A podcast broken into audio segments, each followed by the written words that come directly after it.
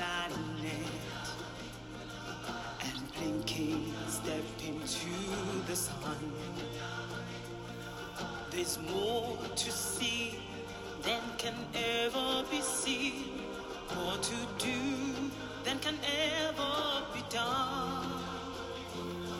There's far too much to take in here, more to find than can ever be found.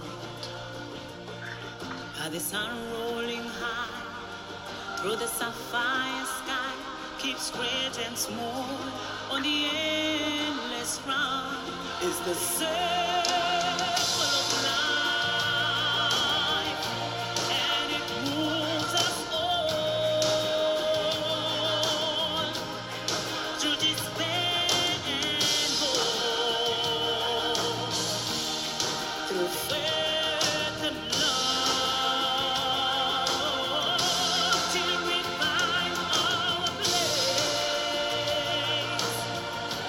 on the path unwinding.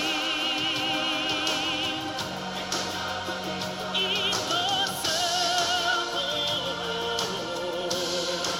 circle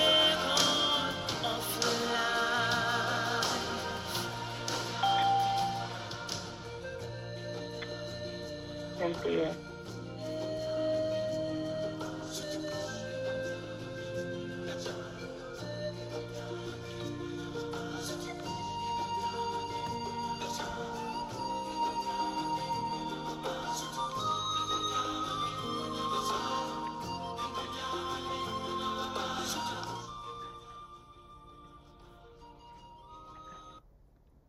Good morning, good morning, good morning. Our scripture this morning comes from Exodus chapter 1 and 8. And it reads, Then a new king, to whom Joseph meant nothing, came to power in Egypt. So one of my guilty pleasures are sing-alongs. So last night as I was packing, I found out that Disney has a whole movie section with sing-alongs. I began to scroll through the selections, and well, y'all, I found The Lion King. Excitement filled the room as I began to dance around and sing all of the songs. And I found out that my favorite song is now The Circle of Life. Because as I was singing it, it stopped me in my tracks because I don't think I realized the power of the words in that song. It starts with explaining the majestic sky and land, and then it says it's the circle of life, and it moves us all through despair and hope, through faith and love, until we find our place on the path unwinding in the circle. It's the circle of life. It immediately brought me to our study in Exodus, in which in chapter 1, after explaining the generational shift that has occurred, we are given this both profound and, well, rude statement. There was a new king whom Joseph meant nothing. We just spent 5 or so chapters in Genesis discussing the life of Joseph and his family, only to be met in this new book with the understanding that, well, all of that meant nothing, because now someone new is present. It's the circle of life. Many times we miss the move that God is making in our lives because we choose to hold on to what we used to know, what we once learned, or who we were once connected to, not realizing that we aren't meant to live a linear life cycle, but yet a circular one. That yesterday's information was good to hold on to for knowledge, but today, it can bring you something new. The question to ask ourselves are we stuck in a mentality that is holding us back? Do we expect people to know the us from 20 years ago because we have held on so tightly to that person? Are we unforgiving? Are we unwilling, unaccepting? Because, well, we have an expectation that people just knew are, quote unquote, Joseph. This scripture changes the trajectory of the chapter. It lets the reader know that the past is over and something new has arrived. this week, I ask that we reflect on what part of our past that we're holding on to. What aspect of our life do we keep replaying, hoping someone will see it? Where does your new king need to show up? There is nothing wrong with having moments of remembrance, but are we ready to leave the past in the past? It's the circle of life, and it moves us all. The real question on today is, are you moving? Are you moving from despair to hope? From faith to love? Are you moving from the past to your present? Let us pray. Divine God of life, who raises the sun, who makes the rain fall, who waters the trees, who gives us breath. God, we thank you for this, waking us up this morning.